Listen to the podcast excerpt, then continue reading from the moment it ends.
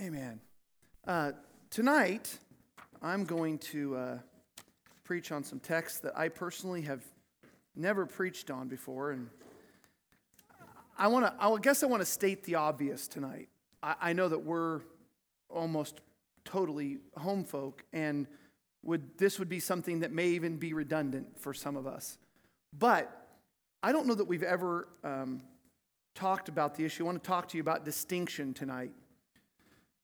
I don't know that we've ever talked about it as directly as I feel like we need to. I, I have been troubled, um, as we get sometimes, uh, by, the, by the current perception of a lot of the church concerning uh, all this questions about gender, these questions about homosexuality. Um, seems like that there's just a lot of, a lot of uncertainty. Um, that and not just on you think well that's just kind of the, the niche knockoff groups but it's not. It's really prevailing into a lot of areas. Um, the southern baptist convention's having some difficulties. Now you may say well they're completely lost. I don't know. The point being there's a lot of major denominations that are struggling with this. And so tonight is everybody okay if we just teach out of the scripture concerning the distinction that god gives? Everybody okay with that so I'm not going to preach something so much tonight. In fact, I would encourage you to get a pen. You might write down some things because even though we believe these things, I'm not going to tell you anything you don't already believe. I want to give a scriptural backing for why we believe these things because I think we're going to be challenged with this, and you should know. It shouldn't just be, well, because Pastor says so. that won't work. Or, well, because God said, well, where does God say it? Why does God say it? So I just want to look at a few things tonight. I want to start in, um, in Genesis chapter 1 and verse 27. Distinction.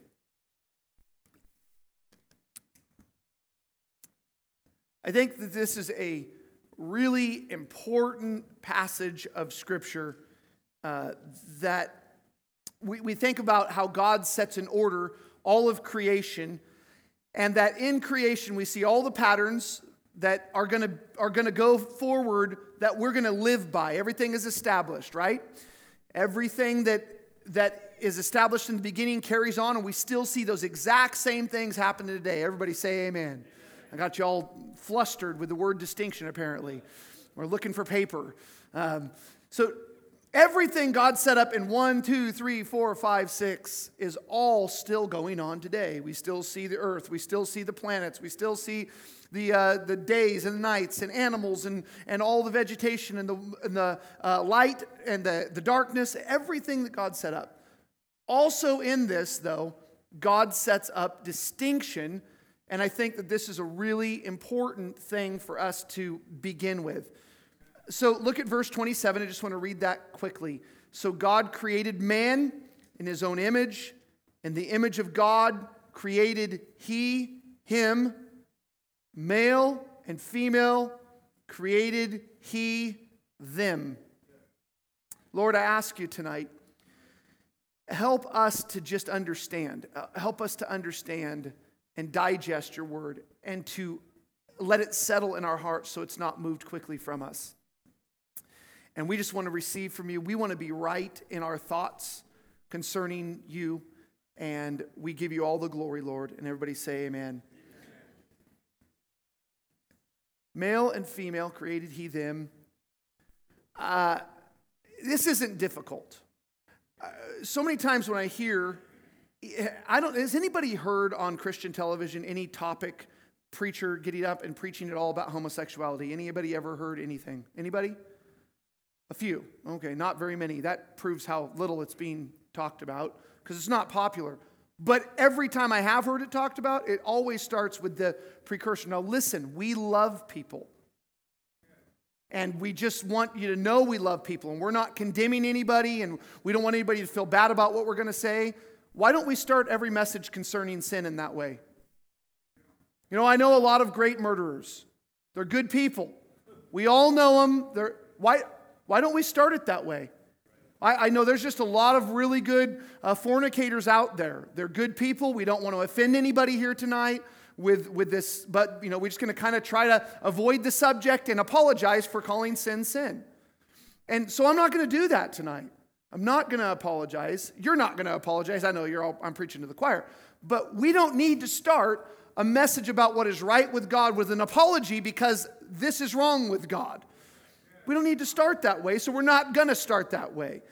I want to establish some things that the Word of God has settled. Um, so I'm hearing over and over again from religious leaders the doubt that God ever had anything definitive to say concerning homosexuality, transgender, lesbianism. There's just a real like uncertainty that, that God really was a, a little undefined about it and, and really wasn't always direct about it. And so I, I want to look at that. I hear this line, though, has come up a few times in the last, and, and I'm not actually, you might think, well, you go looking for those things. I don't go looking for these things, but as I'm watching, I'll be watching some church on YouTube. I watch a lot of messages, and there'll be suggestions. Does anybody ever see those? You see suggestions? So it'll be something about, you know, this thought. And, and I'm like, wow. So I click on it, and I keep hearing this line in some form. Modern scholars have discovered that homosexuality is not addressed in the Bible. Modern scholars have discovered that God really only cares about faithful monogamous relationships. Anybody heard that term? Really, that's what God's concerned with. God's concerned with faithfulness because He wants us to have faith and we have to be faithful to have faith. So, really, it's not about who you're with, it's about that you're with Him forever. This is, this is stuff, I, am not making this up. This is stuff that's creeping in. It's really becoming uh, very readily available within a lot of spheres of the church. Uh, there's going to be a dividing line in the next few years. We, we can see that clearly happening. And I think this is going to be one of those things. Um, so I want to read God's word and state very clearly some things because we, I don't want anybody here to get swept up in the flood of postmodernism. It's easy to get suckered into that. I don't know if you've ever done this. I have heard arguments at times uh, against the truths of the Word of God that were pretty persuasive. And you almost feel, I almost feel like where, where Agrippa said, Paul, you almost had me convinced. Anybody ever felt that way? You know, that was a pretty good argument. And I want to make sure you don't almost get convinced. I want to make sure that we're very certain about some things. So I want to uh, make some statements through this that you might want to write down. You don't have to, but you, you might think about them as you go home. God believes in distinction. That's the first important statement. God believes in distinction. This cannot be debated within the scriptures. If God didn't want distinction, then everything would have been made hermaphrodite. Anybody familiar with that term? Which means fully intact male and female meaning no other one necessary for procreation or the ability to duplicate. If, that's, if God didn't care about distinction, then that's how God would have made everything, right? Okay? You're going to discover that there are no hermaphroditic species of mammals, birds, or insects. Zero. Science wants to lead you that there's a possibility. They'll tell you of some frog in Africa that supposedly over time might switch its sexes and switch from a male to a female. No, it doesn't. You know how I know? Because that's not how God made things. There's a few little things like slugs and worms. I don't even know what they are. I don't know how you tell the difference. And so I don't know. It's not real obvious to me. And they say some of those things don't necessarily need other things to recreate. I don't know, but I just know that God created distinction within all of the animals, all the mammals, all the birds, all the insects, and certainly within humanity. There's distinction. It's there, it's important. There have been, let me just address this quickly, and I'm gonna, I'm gonna be careful, parents. I don't want you to flip out about what I'm gonna say here tonight. I'm gonna be careful, but I'm gonna tell you something they're teaching sex ed in kindergarten right now. Now, I'm not going to expose your children to anything that they don't need to know. I'm going to let you tell them at, at the time you feel is fit. But we better be proactive in how we're dealing with things and not wait for them to discover from somebody else and get confused about what God made. And I'm going to say a few things that I'm going to leave open ended so that you can fill in the blanks. But it'd be pretty easy for humanity if you just grew up in a barnyard, you're going to discover how God made things to function. Everybody understand what I'm saying, all you adults? It's pretty easy, it's natural, it's not weird, and, and it's okay if we understand this is what God made. And, and so I, I don't want you to be afraid. But I will say this, uh, and just quickly, I cover, cover this. Again, now, I, I don't know about any of you, but in the last a year and a half, I've learned that I don't, I further don't trust the science. if I ever did, which I didn't because scientists don't believe that God created the heaven and earth and all of those things, if I ever did, I fully don't now. But science will try to tell you that there are some people who are born hermaphrodites. It's not true. Even of the cases that they can trump up, you're talking about 0.0012. 500 cases that they suppose, and there we're not talking about fully intact, we're talking about tissue of both genders, supposedly. That's one one thousandth of a percent, which to me says that we're talking about by and large, the exception and a mutation off of what was designed. Right? Everybody understand what I'm saying? Not how God had intended it. And we don't know what drugs, we don't know what in vitro fertilization, we don't know what manipulation of the genes could have caused those things. But the point is, God created distinction.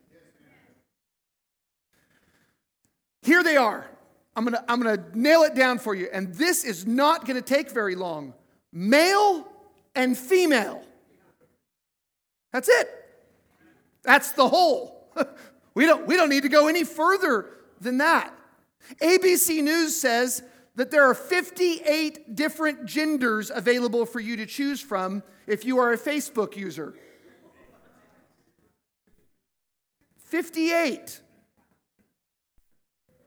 Ranging from bigender to genderqueer, pangender, all the way down to two spirits. Now, that's the only one I agree with. I think that people who think they're something besides what God made them probably are dealing with two spirits. There's probably probably some issues there, and, and the scripture would have called it demon possession. We've got a nice word for it now, you know, it's we're schizophrenic. No, no, you're hearing voices in your head, you got a devil. That's your problem. So that might be the one. 58. No, I'm going to say it's really simple male, female. That's how God made it. Now, again, we could argue, you could, but well, we're just going to go off of what God says. We don't need to even bring in what anybody else says. We're just going to go off of what God says. You can call yourself whatever you want, but God sees you as either male or female, and you cannot manipulate that and ever be right with God. And I got one further. We'll cover something here in a minute, but I got one further. I don't care what reassignment surgery you have, God gets the last laugh because your DNA still tells him that you are either male or female, and they can't manipulate that. Can't do anything about it. So you, you can take all the drugs, you can take the testosterone, you could paint on a mustache, but I'm telling you what, if you were born a girl, you're still a girl. You can cut off the parts, and it doesn't matter. You're still a guy if you're born a guy. There's nothing you can do about it. And all the, all the science that it can trump up can't change the distinctions that God made. Parents, you have a role in this. If little Johnny makes the statement that he is a girl, you need to correct this mistake and reinforce with him that God made him a boy. If it continued, I would forcefully correct this mistake. You know, I'm going to tell you something else. You better make sure, as parents, that you're not raising tomboys. I'm not, I'm not saying that, that women can't enjoy hunting or that's not, that's not the point at all. You need to make sure that your girls are feminine. That's what God made them to be. God didn't create women to be masculine, He created them to be feminine. He didn't create little boys to be feminine. Don't let them play with the, with the dolls. That's not what God made them to be. You need to reinforce as parents from the very early stages. Children are confused. You remember a few years ago, maybe last year it was, or the year before, where they were fighting in Texas the husband and the wife because the wife said that the boy was a girl. Anybody remember that? And she said that one time she heard him say, I'm a girl. And so she's trying to force him to go to school as a girl and, and all of that. You know, I've heard kids say a lot of things. I've heard kids say, I'm an airplane. I've heard kids say, I'm a duck. We need to correct it. No, you're not an airplane. You're a little boy or you're a little girl. So we have a role to play in this. Let's not ignore it. I'm going to cover all of them fairly lightly. I don't want to get too deep in any one of these subjects, but uh, again, let's talk about pronouns for a minute. I say a minute because it's only going to take, it's not even going to take a full minute for us to cover pronouns. You ready? Here you go. He, she. Pretty easy and them. There is no them without a he and a she. God didn't make he, him, and them. God didn't make she, her, and them. God made he and she, and the he and she became them. That's the only way. There's no plurality of gender. You can't be multiple gendered. You can't choose to be multiple gendered. And the fact that there is some question about this, again, I literally heard the Gospel Coalition. Doesn't that sound like a great? I would want to watch the Gospel Coalition. I heard a woman get up there and was telling the church that we need to address transgender people by the gender they're choosing because that's what love is. No, that's what hate is because we're accepting something that God despises and we're not giving the truth of the freedom from the demonic oppression in that person's mind. Now, you have to deal with that however you want, but I'm going to leave it what God says. There is he and there is she. It's that easy. There are no variants, there's no in betweens, there's no partials. I, I literally heard of some girl that she was identifying as a deer. I just read to the kids this article. It's where was it at? Uh, Missouri, Mississippi, uh, one of the M's, I think it was. They're struggling in a high school because kids are coming dressed like cats. And they're identifying as cats. They're literally getting in the window and laying there during lectures and purring.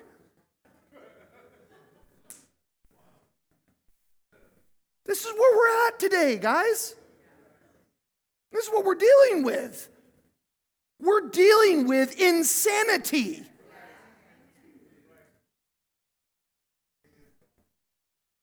I'm not going to call a dude a she, even if he is wearing a miniskirt. I'm not doing it. You know why? Because that's not what God made him. I'm not saying we're going out picking fights. That's not the point. I probably am just going to avoid the subject altogether and move on with my life, right? But I'm not going to be forced to call a guy a girl. I'm not doing it. Well, but Pastor Rodney said that's where you're going to get in trouble. It's what Pastor was preaching about today. That's where you're going to get in trouble. You just need to not be so abrasive. You know, you're going to cause problems. You know what? Standing for Christ is going to cause problems. It's going to happen. There's no way to avoid it. I also want to say this. This is a statement that shouldn't really need to be clarified, but apparently it does. God is a spirit, but he is always identified as a masculine force. Everybody understand that? God never takes on the feminine gender.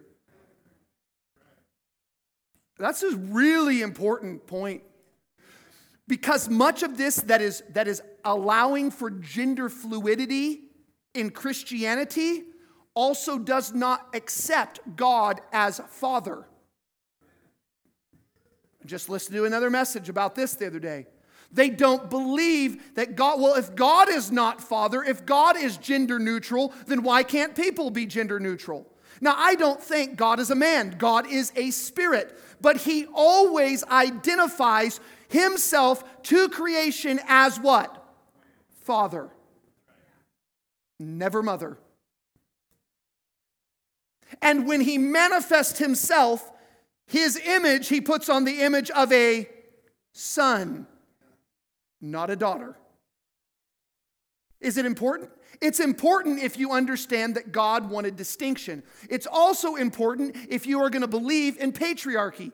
If you believe that God is a father, then you're going to believe that God has also assigned specific duties for us as men who are to be fathers. Part of the problem in the home, maybe the hugest problem in the home that we are facing, is that we don't. Now, our church, we're fine. I know we all do. But in the country, we don't want to accept gendered roles. Not only are we not willing to accept genders, but then even if I am born a man and I identify as a man, I might be the stay at home mom. That's what, we're, that's what we've taken on. And even if I am a woman and I identify as a woman, I might be the breadwinner because it's all about taking on this, this change of the distinction that God gave. Now, I'm not going to get into all of that, and I'm not opposed to women working. My wife works. So that's not the point of, of, of the situation. But the idea is that we are we are trying to shred every distinction. And even if we identify with the gender and the role that God made us in, there is an attack upon just the very structure of that gender. So we have to understand that God is a God that believes in patriarchy. He is the ruler, He is the father, He becomes a son and he teaches us as men how to live in that way. And he brings a woman along. He says, It's not good for man to be alone. I'm going to introduce for him a helper, and they are going to together become one in marriage, and they're going to work together to accomplish my desires in the earth. This is the function for men and women. That's it. That's it. There is nothing else. Now, I'm not, again, I'm not, I'm not saying anything about working. That's not, that's not the point. It's about understanding our roles. And when we understand, I told Dustin and I were talking before church tonight. I told him and I, I told dad a few weeks ago, he probably didn't tell him anything he didn't know. I was just sharing something I've been feeling. I feel like that I'm going to be judged. I think we're all going to stand before the judgment seat of, of Christ. But I feel like I'm going to be judged also in a way that I don't think Carrie's going to be judged. I'm going to be judged for how I led my home because it's my responsibility. It's her responsibility to support me in my leading, in my direction. And if I don't lead my home in the right way, I believe God's going to judge me for that in a different way, in a whole nother capacity. So, again, you young ladies who aren't married yet, you better be looking for men who are willing to lead as God says to lead. That's what God made you to do. Be a man, pull up your pants, and get ready to go to work. That's how it goes. And if you're men, all of our young men, they're all strapping, fine young men, you better be ready to take on the role Marriage isn't about getting married and just kind of willy nilly doing, oh, this is going to be so much. It's not about romance. I'll tell you what, young men, it's not nothing about romance. It's about doing your duty. You're taking on responsibility to make sure that my home is governed as God intended it to be governed. This is all part of patriarchy. This is all part of God being a father. It's all part of that. We have to believe that. Now that we have established how that God gave distinction between male and female, I wanted to look at those passages of Scripture that um, I think we could understand better as to what our function, functions are within our distinctions. Sexually, and I will going to be careful with how I, how I approach this, believe me. Um, so let's look at Deuteronomy chapter 23. I've never, I was going to take one of these as text, but I didn't end up doing it. Now, I'm just going to read. Is everybody okay if I read the scripture? Okay, I'm just going to read it.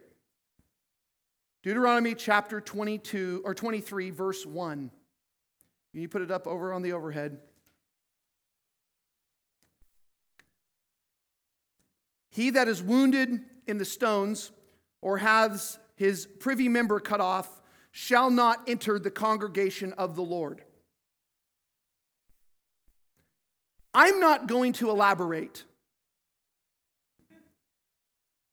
But if you think, and this word about being cut off is not just about somebody being eunuchized, it literally has the connotation of mutilation.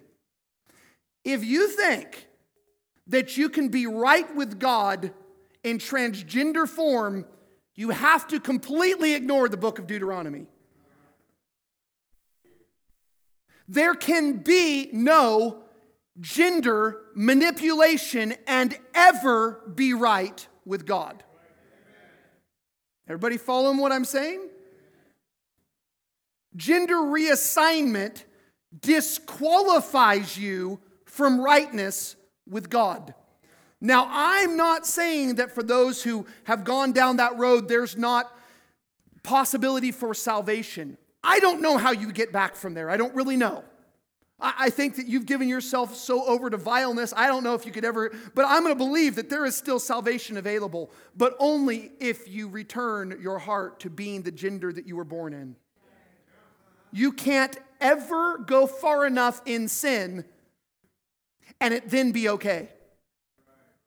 Well, I finally got to the gender that I that I that I really identify with, and so now I will get right with God and I'm going to continue. So I'm a man and I'm going to become a woman because that's how God made me. And so eventually, now that I'm, I'm secure in my womanness, now I will get right with God and I'm going to live my life out as a woman. No, you can't.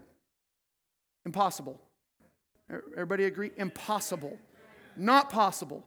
Any way, shape, or form. And also the other way. Now, this certainly the idea of the transition from female to male that they're trying to fabricate wasn't even conceived in Bible times that it would be something that would be attempted. But obviously, the other way, the same thing applies.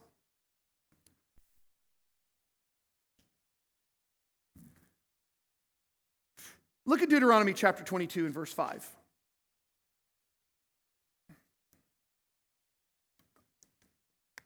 Now, this is a passage of scripture that I heard at times growing up. I've never read it from the pulpit. And I want to read it tonight. King James, the woman shall not wear that which pertaineth unto a man, neither shall a man put on a woman's garment. For all that do so are an abomination unto the Lord thy God. Drag queens just got eliminated from rightness with God. Dykes just got eliminated from rightness with God. Everybody following me? This passage of Scripture is important. It's important for another way. It's important because it's been abused, it's been misunderstood. Um, it's been reduced to, in my, in my upbringing, and it's still being used all over, to mean that a woman is to wear a dress and a man is to wear pants. Now, first, right off the bat, we have to start with the hypocrisy of that thought. When this was written, Deuteronomy, it's given to Moses, they all wore robes. Everybody agree? It cannot be talking about women wearing dresses and men wearing pants. Impossible. If they were in that, that construct then, then we could surmise that that would be a reasonable assumption. But they were not. They were not all the way up through Jesus' time. And so I refuse to believe that that's what it is. I've heard both holiness preachers on the apostolic, the Trinitarian side say this. Now, this blows my mind. In defense of this scripture, in defense of saying a woman's got to wear a dress and a man has to wear pants, I've heard them say this culture has to come into play in our understanding. Because in our culture, for hundreds of years, women have worn dresses. I'm going to tell you something. I defy anyone to tell me that God's word is affected or adjusted by our culture. I'm not accepting that. I am not going to accept that God has anything to do with culture. Absolutely 100% not. So we miss the true meaning, which is way more powerful and important in this verse. And I want to pull it out. I'd never really seen it before, but it became very clear to me as I, as I looked at this just really quickly. I don't want to dig it real deep, but let's kind of dissect it. A woman shall not wear is not the translation. This word wear is used approximately 800 times in the Old Testament, and 699 of them approximately. Now, I was counting, and that, you know, my math may not be perfect, so we're working with approximate numbers. But 699 of those 800 times, the word is translated as uh, uh in the form of to be or to become. Everybody following me? Not wear. A woman shall not wear what pertains to a man. No. A woman, this same word, six to 700 times out of the 800 times it's used, is talking about becoming, some form of state of being or becoming. The second part of this is the word pertaineth. A woman shall not wear what pertaineth to a man. This word is keli. And it is the idea of being outfitted, but it not with clothes. This word is almost predominantly used with the idea of armor and weapons to be furnished for war or equipped for duty is what this word means.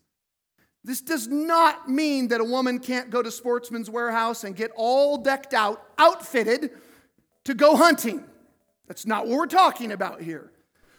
What was the role of armor in the man's life? It is masculinity. Remember, I just preached about David. And what does he do when he kills Goliath? He takes his head to Jerusalem and he takes his armor and puts it in his tent. It is this masculine, this dominance, this duty call. So when you break down this first part of the verse, it really is saying something altogether. It's saying a woman shall not be armored out or masculine like a man. That's what it's talking about. A woman shall not become militant.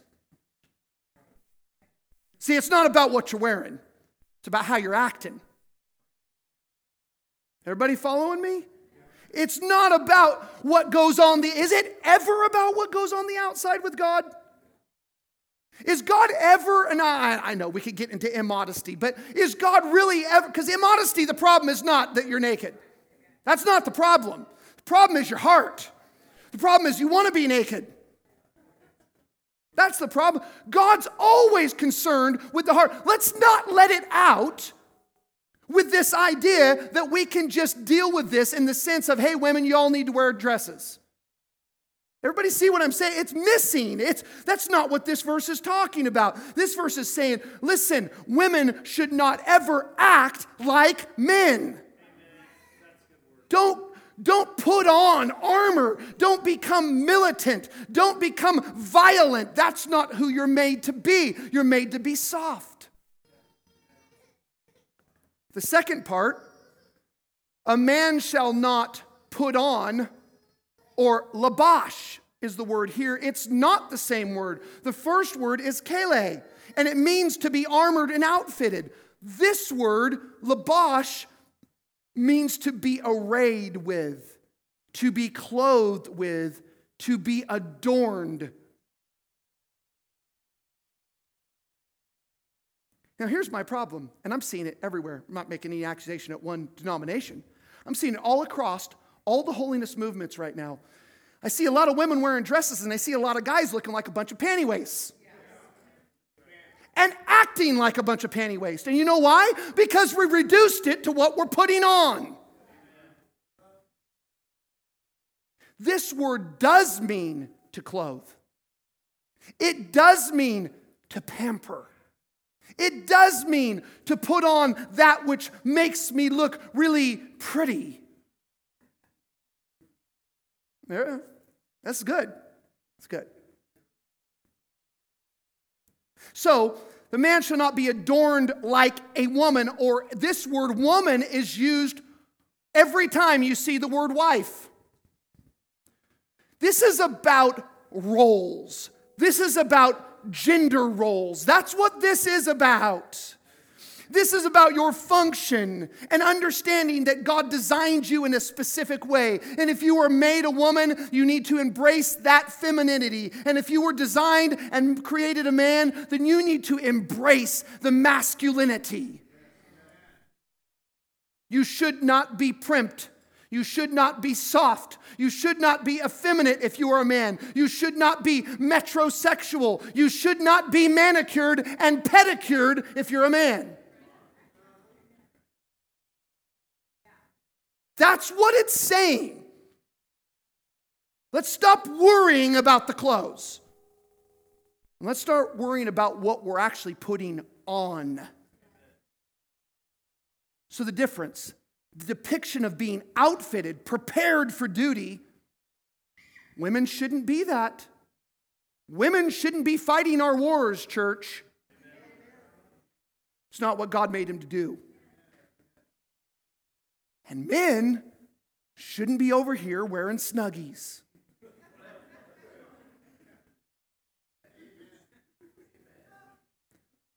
I, I mean, it's an easy target, but you got to look at recently Ravi Zachariah and all that mess. They said that he was going in to get the massages and pedicures three to four times a week. That's all I need to know about the man. If we're men and we're going in and getting pedicures three or four times a week, you're not doing your duty.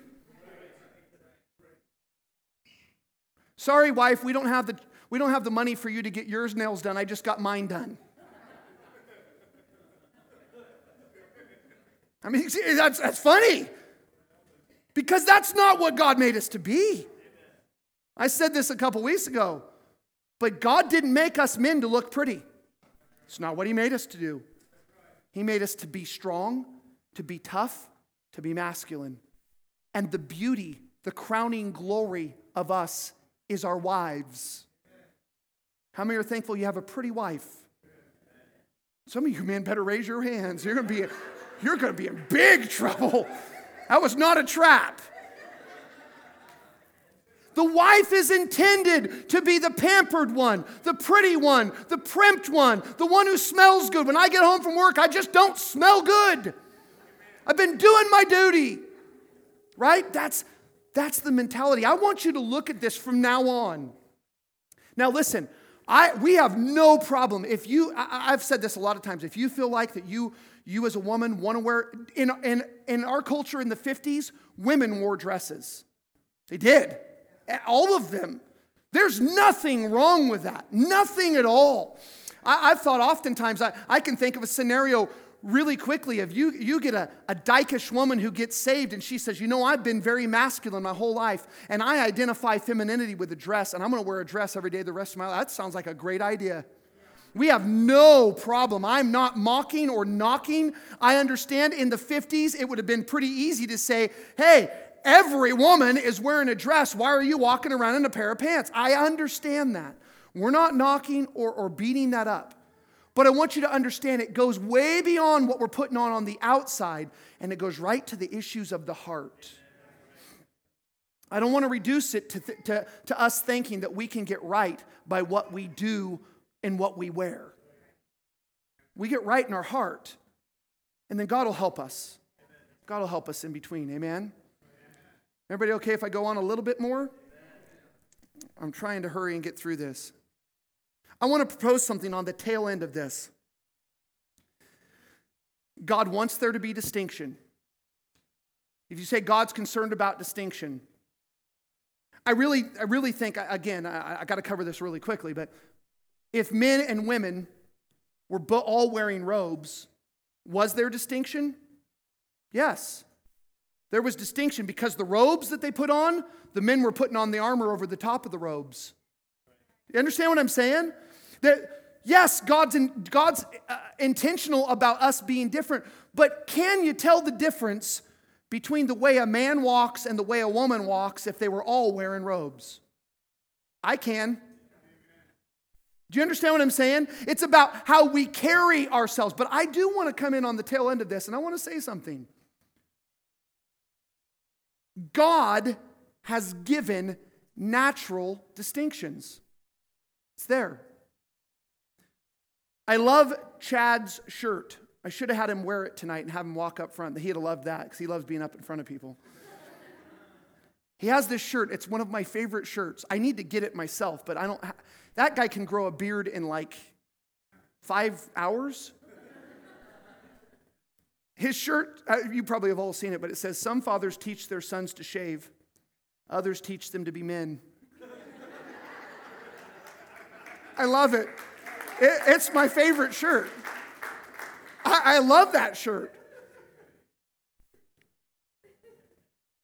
Understand something facial hair is a God given distinction between man and woman. Everybody agree? All you women, I know you're trying to get rid of your mustache. It's okay. it's a God given distinction he made it that way. I didn't make it that way. God made it that way.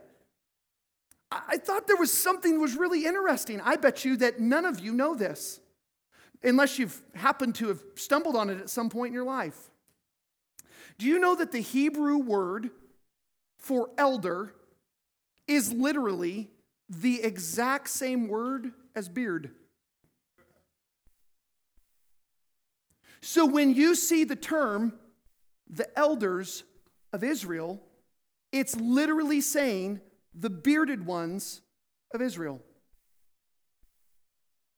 One, now this isn't going to be real popular with society. This, this message might get me arrested in two years, but I think we're okay. One,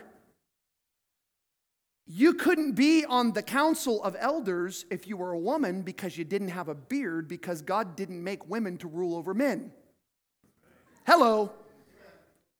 Two, it was a sign of maturity. Everybody notice the first thing that, that the, all the young guys do when they very first, they love to grow out the first little, one little twig of facial hair that grows on their face. You know, they're, why? I'm a man. You know, I mean, it's, and you're just like, please get the cat and lick it off. I mean, come on. God made, now, now do, do different races have less facial hair? Yes. Something that you probably know, I think I'm Native American. Some, I'm everything, but I'm partly Native American, and a lot of Native Americans don't have facial hair. But I'll tell you something that uh, you probably don't know too is that they often plucked their hair because they didn't want to have it. And, my point in saying this is this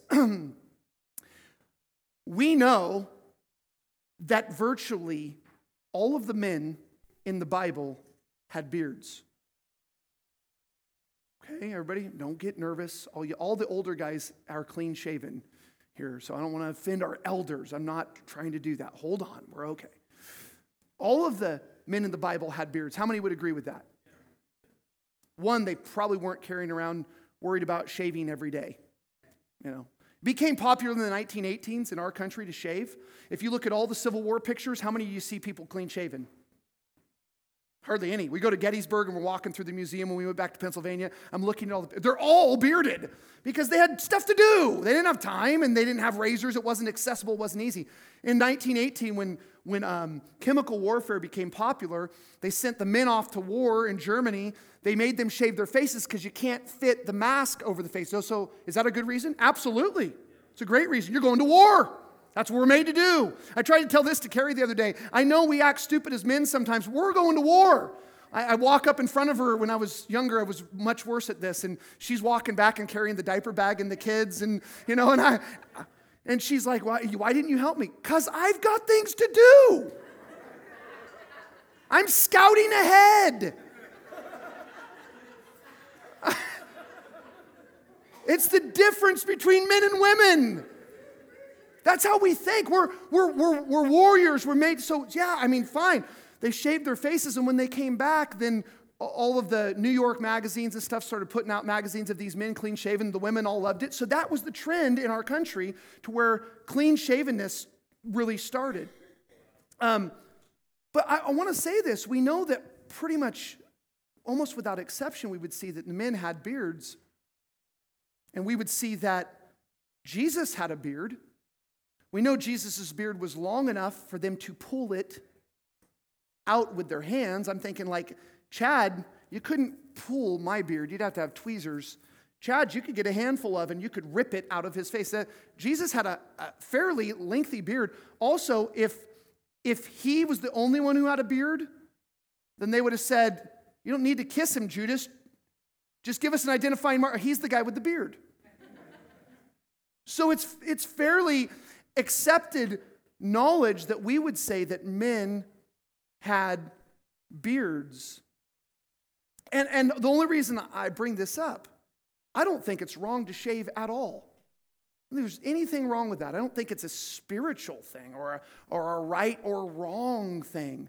But if we're talking about natural distinction, we should never forbid beards. You want to shave? Shave. Fine. I gets itchy. I can't grow it very long. I got to shave it. You want to shave, there's nothing wrong with being clean shaven. And maybe your old men can convince me that it's the better way. I don't know. But I, I say that it would be important that we would never forbid what God gave as a natural distinction. Everybody following me? Just natural, it's there. Okay, I want to cover, and I'm trying to get quickly done here now because I'm running out of time. I want to cover one final thing homosexuality. I can't believe that we have to spell this out, but we do. There's so many questions. God's feeling about same sex attraction, homosexuality, sodomy, bestiality has not and will not ever change. Yeah, give the Lord, that's absolutely true.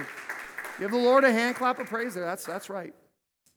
So look at a couple of verses in Leviticus. Leviticus chapter 18 and verse 22. If I can get it there myself, I may have to. There we go. 18, 22, and 23. We might as well read it. There's questions about this right now. They literally put this out in um, the New York Post, New York Times, must have been New York Times. Um, why is bestiality so taboo? It's, it's cultural now. We're, we're coming right on in with it.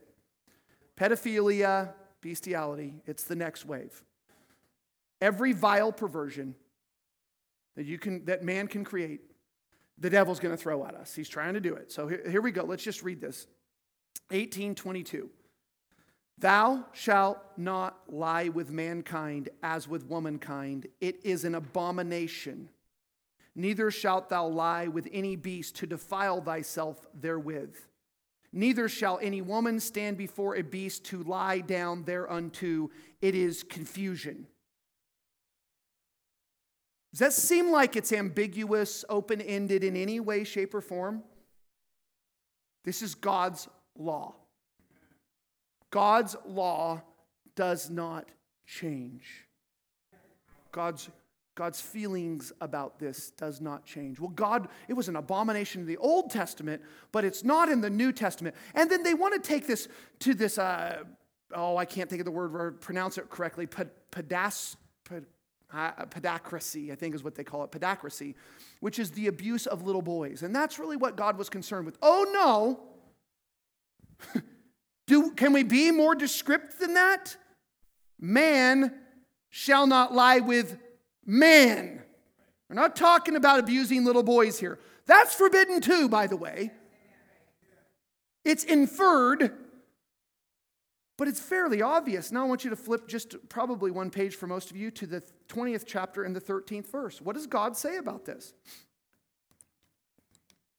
If a man, the 13th verse of the 20th chapter, if a man lie with mankind as he lieth with a woman, both of them that's important. We've got questions again in Christianity about whether the receiving end is wrong. I'll leave it there. Both of them are an abomination. And they shall surely be put to death. How does God feel about homosexuality? It's an abomination. It will never be anything but an abomination to God. We don't need to tiptoe around this. The big pastor Carl Lentz there in New York, he was on Oprah and he was on The View and all these, right, you know, before he had the adulterous affairs multiple and got kicked out of his church. Finally, after all the vileness he was already doing, just couldn't answer this. He could make really bold statements about racism, which isn't addressed in the scripture but he can't make statements about homosexuality and abortion, which are addressed in the scripture. See, this is where we're soft shoeing it. You know, you just gotta, we gotta think about how people are gonna feel about this. I mean, you, how are you gonna win somebody to the Lord if you tell them that, that what they're doing is an abomination? Your sin is an abomination to God. And if that doesn't bother you, you're not coming to the Lord. It is the realization of the depravity of your life that causes you to recognize that you need a Savior. It is the mercy of God that He shames us and calls us out for our sin.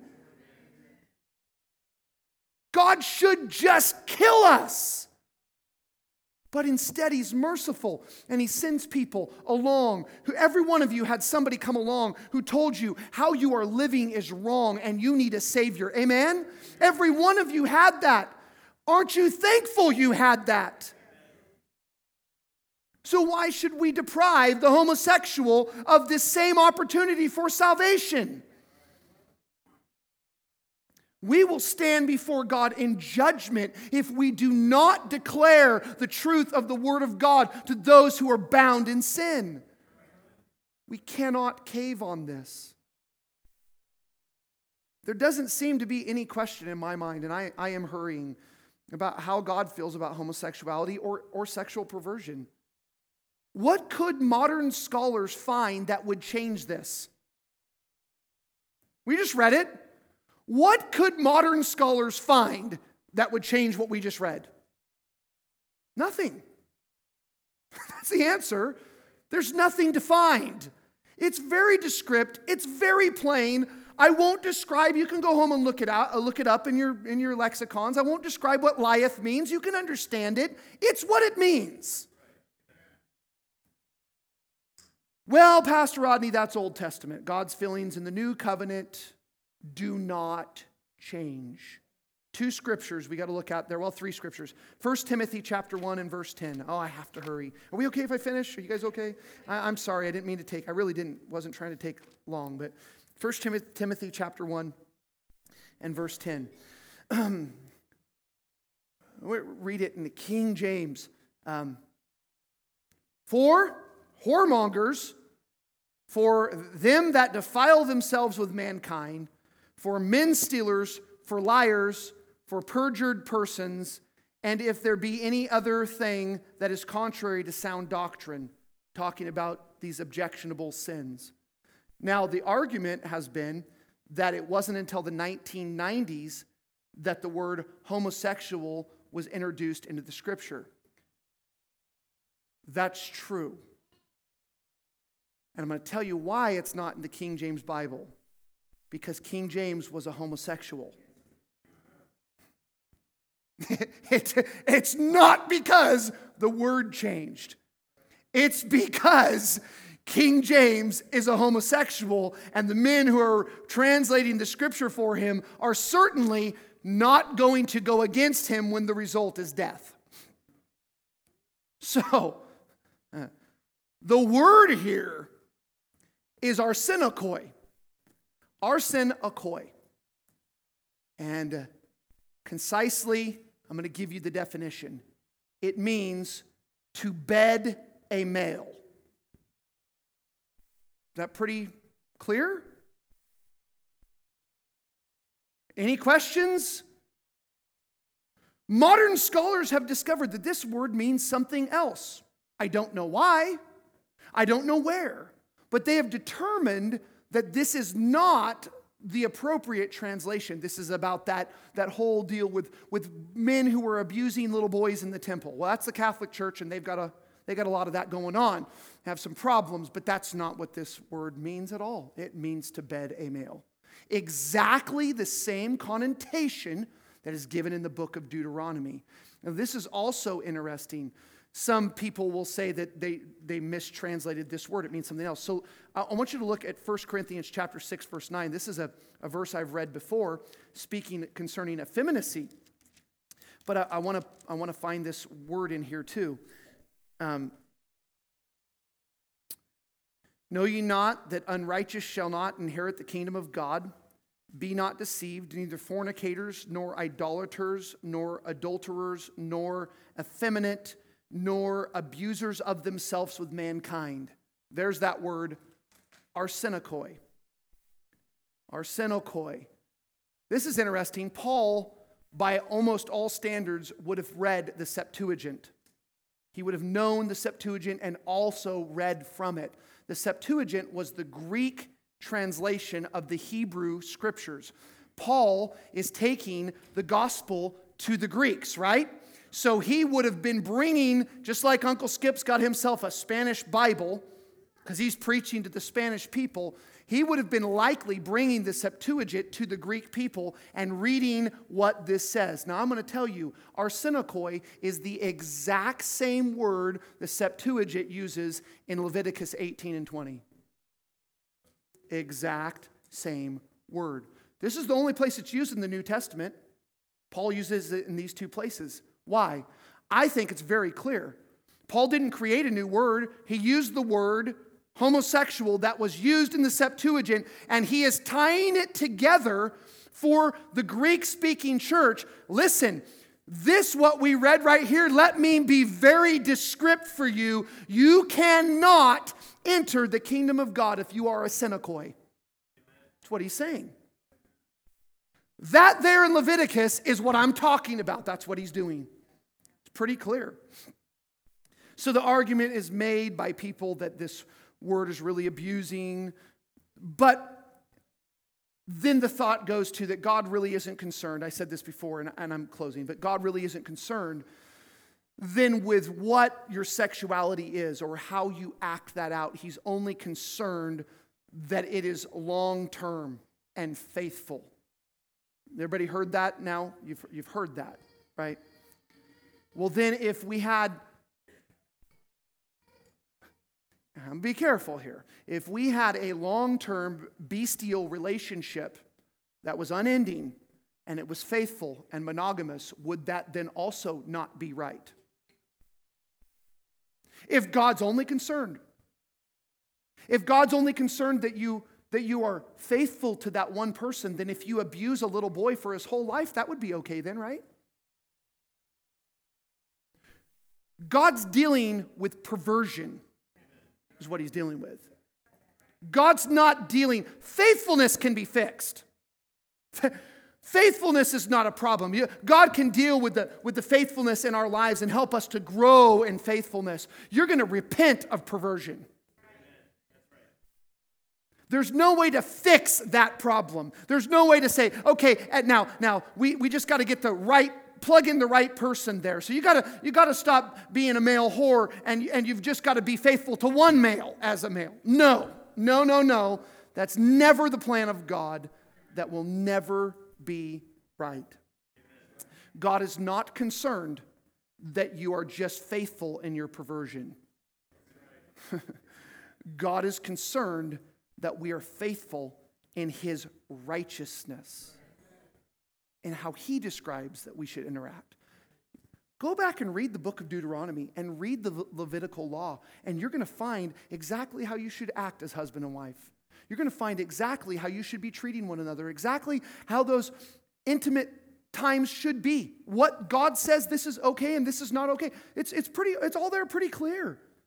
Because God wants us to be right with Him. God always wants us to look at things and judge them based upon His truth, not based upon our opinions of His truth. And let me, let me finish with this one last scripture. Because if you needed any other scripture, say, well, man, it's just, I don't know, Pastor Roddy. That's still kind of open ended. And, you know, God, he, maybe Paul mistranslated that. And, you know, uh, well, Paul makes it very clear. I just have to read these two verses in Romans 1 27. 26 and 27. You, you all know these passages, but I just want to close with this. For this cause, God gave them up to their vile affections. Now, Paul's not going to use the word arsenokoi in this case, he's going to spell it out, right? It's going to be really clear. For even the women did change the natural, their natural use into that which is against nature. See, this is God's problem. God's problem is when you're going against nature. Homosexuality is the ultimate rebellion against God. It's the rebellion against how you were designed. That's why it's being pushed. It's the hatred for God that pushes homosexuality. It's unnatural, and if, if everybody was homosexuals, this generation would die. Would go, it would not go on. Verse 27 And likewise, also the men leaving the natural use of the woman burned in their lust one toward another. Men with men. The Greek says men in men, working that which is unseemly and receiving in themselves the recompense for their error. Anybody remember? I'm, I am closing, I have to. Anybody remember back in the 1990s when science, remember that, our buddy science, trust him, was trying to convince the world that HIV was a problem that was all over and spanned throughout all genders and, uh, and uh, sexual preferences. Remember that? Because they didn't want to identify the truth, which was it was almost 100% contained within homosexual behavior. Of course, there was some transmission through prostitutes, and of course, there was some transmission through drug use, but it was almost 100%. Why? Because there's a reward for that behavior. And it's not just hell, it's not just hell eternally, it is a life of misery and pain. Let me tell you something else, and we know this personally that people who are in that lifestyle almost always are abusing drugs, they're almost always alcoholics because they're trying to mask the pain.